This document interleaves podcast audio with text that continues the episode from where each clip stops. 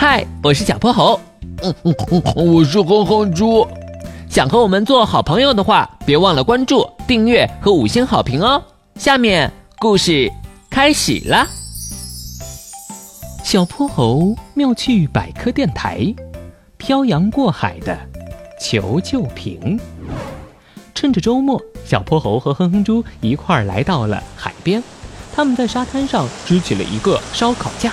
上面摆了海带丝、土豆片、腐竹等各种食材，哼哼猪熟练地翻动着烤串，给它们涂油、撒调料，烤串的香味一点点浓郁起来，直往小泼猴和哼哼猪的鼻子里钻。小泼猴，快来尝尝我的手艺！来了来了！小泼猴把烤土豆片一口咬进嘴里，又香又脆。嗯，真不错，这是米其林五星水平吧？嘿嘿，我哪有你说的那么厉害？怎么着也得六星吧？小泼猴和哼哼猪秉承着不浪费的原则，消灭了所有的烤串。两个人挺着浑圆的肚子，坐在沙滩上休息。清凉的海风吹干了他们吃烧烤时的汗，伴着翻涌的浪声，小泼猴和哼哼猪在一块儿说笑打闹。海水不停地冲刷着沙滩，在岸上留下大海的馈赠。他们看到了海星。贝壳，还有一个瓶子。咦，这是什么？小泼猴把湿漉漉的瓶子拿在手里端详，瓶身经过海水的冲刷，已经有所磨损，里面似乎还藏着样东西。他正想打开，被哼哼猪拦了下来。哼哼猪紧紧地抓着他的手。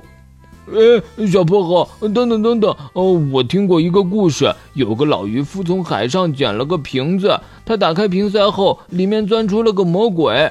这个瓶子该不会也这样吧？哎呀，你别担心，那只是个故事。小泼猴拔开木塞，倒出了里面的纸条，上面写着：“陌生人你好，我被困在多多海的一座孤岛上，无法和外界联系。”现在我把所有的希望寄在这个漂流瓶上。这个岛在赤道附近，如果你能看到，拜托你救救我。多多海离我们波波城隔着十万八千里呢，那儿的瓶子怎么可能飘到这儿来？这肯定是个恶作剧吧？不，亨猪，这是可以实现的，因为有洋流的作用。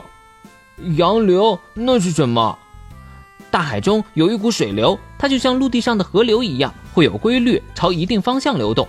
而这个方向与地球上恒定的风带有关，人们把这种朝一定方向流动的海水称之为洋流。